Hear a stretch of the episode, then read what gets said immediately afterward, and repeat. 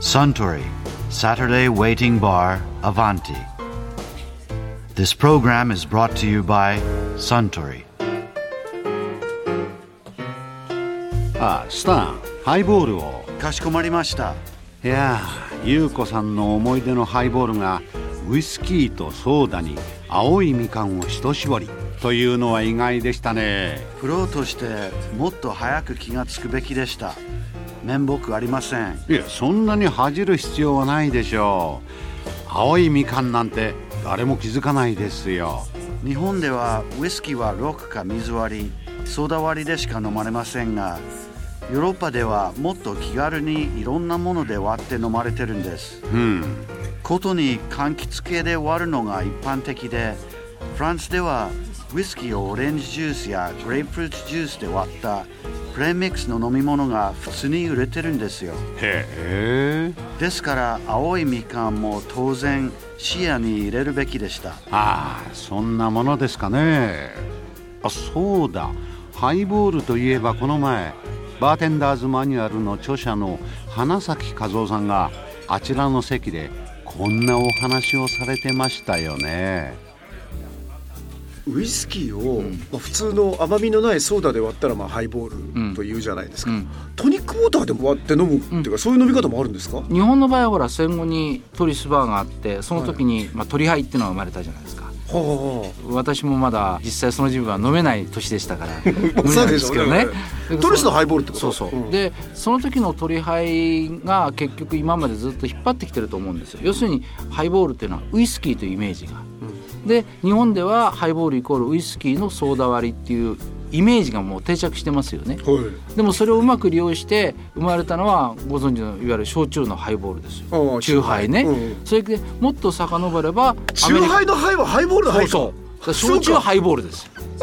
ねうだから俺う、うんんで同じようにもっと遡っていけばもともとは強いお酒だからウイスキーとは限らずジンでもいいしウォッカでもいいんですよ、それは強いお酒の中に炭酸ガスの入っている清涼飲料水で割ったものがハイボールなんですいわゆる講義っていうんですか広い意味で見るとえじゃあ例えばですよウォッカドニックみたいなものさえあれもハイボールハイボールっていうのは、うん、ただそれはカテゴリーとして見た時うんうんうんで通常はだからウォッカトニックのハイボールスタイルっていうのかなウあォッハイカトニボールスタイルック、うんうんでウォッカトニックもジントニックもそうだし、要は何か炭酸で割ってやればだからコーラ割りもそうですよ、うんみんなこれはハイボールの一つのスタイル、ただ日本では鳥ハイから、まあ、戦後はね、スタートしたから、まあ、トリスウイスキーのソーダ割りでハイボールというとイコールウイスキーのソーダ割りというのが定着してるけどでなんでハイボールなんですかだからあれは見た目で炭酸ガスの粒子っていうか細かい泡が上がっていくという意味の上にハイボールがのハイボールと、うんから札幌のねすすきのにあるバー山崎って名前ご存知でしょう知らない知らないあもっとこう活動しなくては あのそのバー山崎のオーナーの山崎さんもう本当にものすごいお年の方なんですけどもうバーテンダーとしてすごい大先輩ですけどもその山崎さウんイスキーの名前じゃなくて人の名前なんですねそうそうそう、はいそれは山崎の人の名前ね。で、札幌すすきの物語とかなんかそういう本があるんですよ。その中に山崎さんは大陸横断鉄道の時代、アメリカに。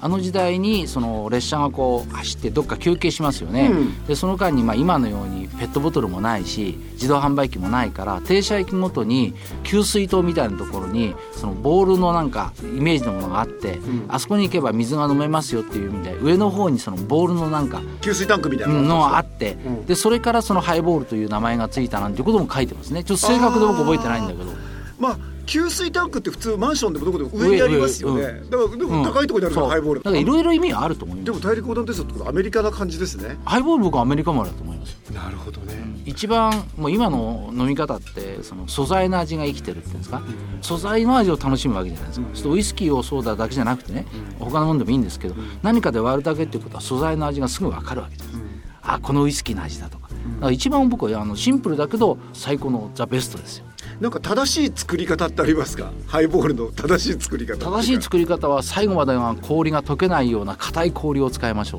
うと、ああ、それよく冷えた氷う。ん、だから家でこれだけねハイボールブームになってきてるけど家庭でハイボールって言うと今の家庭用の冷凍庫冷蔵冷凍庫、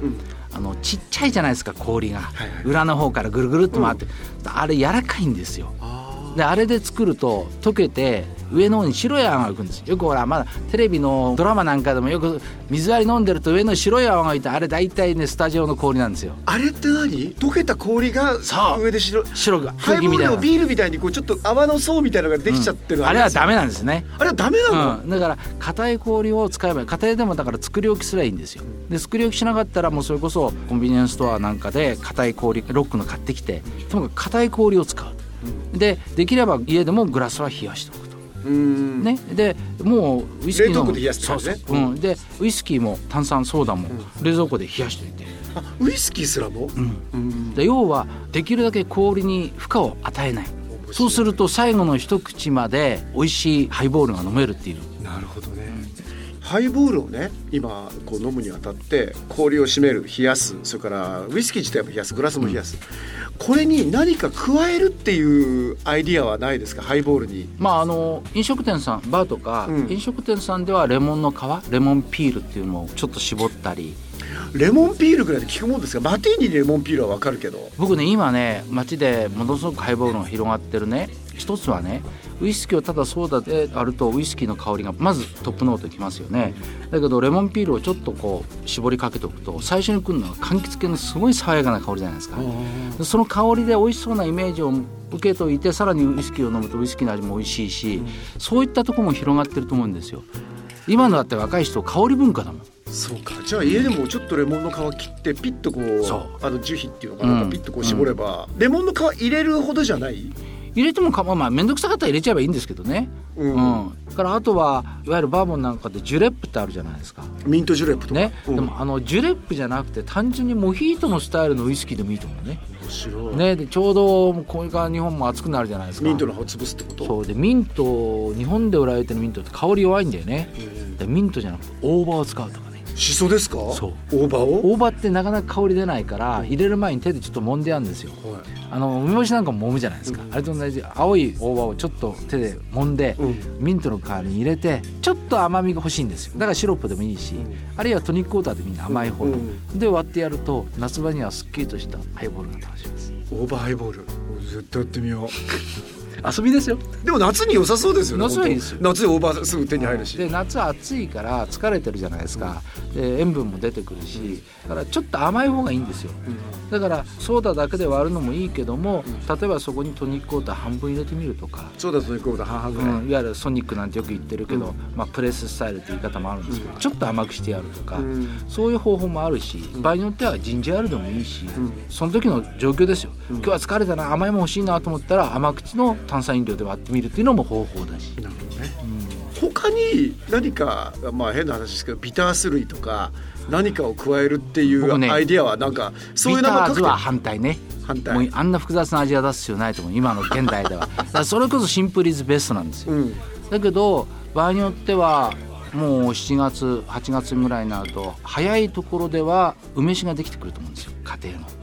6月ぐらいにつければ一月ぐらいで飲もうとも飲めるんですね、うんはいはいはいですごい粗い感じだけどもすごいその爽やかな青さを持ってるじゃない、それを少し入れてみるとかねそれはさっきのレモンピールと同じでちょっと香りって感じ香り香り味までいかなくてもいいとやっぱり熟成してきて1年ぐらい経つと梅酒も味になりますよね、それどれぐらいの量入れるティースプーン一杯ぐらいうん私はせいぜいそんなもんでいいと思いますだからちょっと香りづけですよね面白いじゃないですか、そういうの今勝どき橋のたもとに金ますっていうあります立ち飲み屋があってありますねあそこのハイボールでっかいやつあれ梅酒入ってるって聞いたことあるそういえば角と梅酒やっってて聞いまたす、うんあ絶対合いますよあ絶対合う、ん特に角が合う角ってバランスがめちゃくちゃいいじゃないですか僕のイメージだと甘口なウイスキーって感じですけ柔どらかいんですよそ甘う柔らかいの、うんやっぱりあの飲みやすさってのはブレンデッドの一番いいところじゃない飽きのこないとい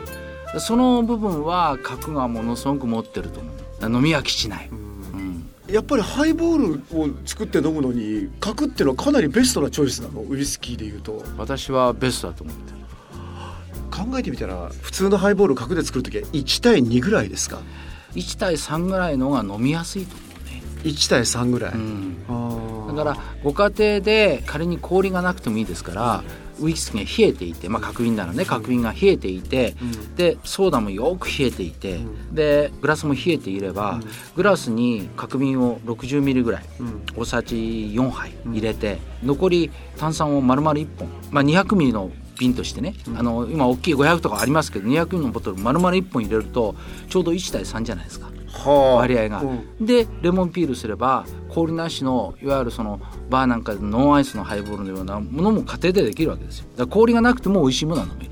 うんそのウイスキーって40何度ぐらいでしたっけ大体40から40ぐらい43ぐらいねまあ、じゃあ40としたらこれ1対3で割るってことはアルコール4分の1になるからそそうで氷がもし入ればもっと薄くなるれでも10弱とかそうそうそう9とか8ってことはビールの倍はあるんですねありますそれでもビールビールは5%だから約倍ですよねでも強さはあんまり感じない感じないですよ、ええ同じぐらいの感じですよほとんどそうそうそれはやはりウイスキーのうまさですよあのビールというのは清涼感とか喉の渇きとかいろんなもんあるじゃない味わいもあるけども、だけどやっぱりウイスキーはやっぱウイスキー味がやっぱり楽しめるんだろうですねなるほどね今まあ CM で角のハイボールっていうのすごく小や雪ってさんますねね小雪さんがね、うん、小池さん見たくて飲むんじゃ ない昔からハイボールっていうのは角で作るものというのがオーソドックスですかいやだから戦後すぐはやっぱりトリスだからトリスっていうのは角よりだいぶ下なまあ、下ですねあれホワイトがあってさらにその下ですから、だけど今の人には角ってあのボトルの形状とか、ネーミングからくる何かがあるんですよね、魅力が。わかる、うん、だから核ってのは年齢を問わずして愛着なるウイスキーの一つなんじゃないですか例えば昔ここのバーに小清水さんだっけなさんっていうのあチーブレンダー、うん、いらっしゃった時に、あの花崎先生から伺ったような気もするけどラフロイグのソーダ割りってのはすごいいいよって言われて、清水さん好きなんだよねそれで「うまあ、んそうか!」って言って飲まれたら意外に良かったとおっしゃってませんでしたもうあのね湯島のバーでね飲んだ時に「なんでこんな飲みかすんですか?」って言ったらうまいんだよ」つって一枚一枚こう皮が剥がれるようにモルトのうまみが出てくるから」って言われたんですよでそれからやっぱりラフロイングのソーダ割りって好きになったんですけど、でもそれはいわゆるラフロイングって味を楽しみながら飲む飲み方のハイボールだと思うんですよ。角ってのはそうじゃないのもっとこう気軽に飲んでいくだからあのよくほら風船って膨らますと均一にいくものとどっかい皮が薄いといびつにこう膨らんでいくのあるじゃないですか、うんはいモルトってやっぱり割っていく時にどっかがいびつにこう膨らんでいくんだと思うんですよだから面白い、ねそういう風船なのあの、まあ形がこう変わっていく風船ってこと、だから角は均一にこう広がっていくだから伸びがいいっていうのかな、もう極端なこと言えば1対3がうまいって言うけどそれを1対5に割ってもバランスが崩れないと思うんですよ、だけどラフロイグを仮に、まあ、1対3で飲むのを1対5に割ったらば多分バランス崩れてくると思うんですだからやっぱりそのラフロイグならラフロイグあるいはその他の、まあ、個性のある酒はどのくらいで割って飲んだら一番美味しいかは酒ごとに違うと思うんですよ高級ブレンデッドプレミアムっていうんですかねそういうんだったらソーダの量は抑えて例えば1対1のハイボールにするとかねまあ割っても1対2だよね1対2ぐらいああじゃあ例えばですよ、マカラみたいなものでもソーダで割ったらさっきの皮が剥がれていくより味の個性とか分かってくるようなもの、だからマッカラどのくらいの割りで割ったら美味しいかって難しいですよねやっぱりシェリーウッドのねスパニッシュオークのあの甘い香りとかあるじゃないですか、それがどのくらいの割合で割った時に一番そのマッカラのうまさが出るのかもともとは木のままストレートアップで飲むのが一番美味しいわけじゃないですか、そういうふうに作ってるわけだから割るために作ってないですからでそれを割るとしたらそのマッカラのベストの状態の味はどのくらいで割ったらいいかってのは多分あると思うんですよだから僕は値段じゃなくてね個性が強いウイスキーは絶対に割り方はみんな違うと思うそっかまあでも最終的には嗜好品ですからね、その味が好きな人はその味が保てる範囲までは薄められますよねうんあ極端なこと言えばその感覚は個人個人持ってると思うんですよなるほどね、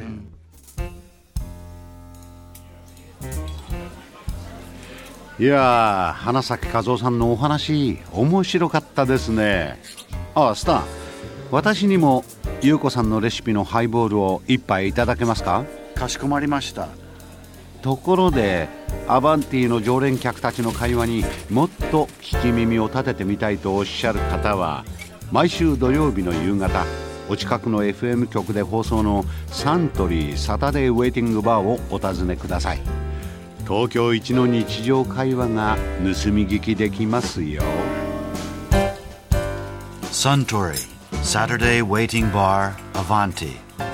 This program was brought to you by Suntory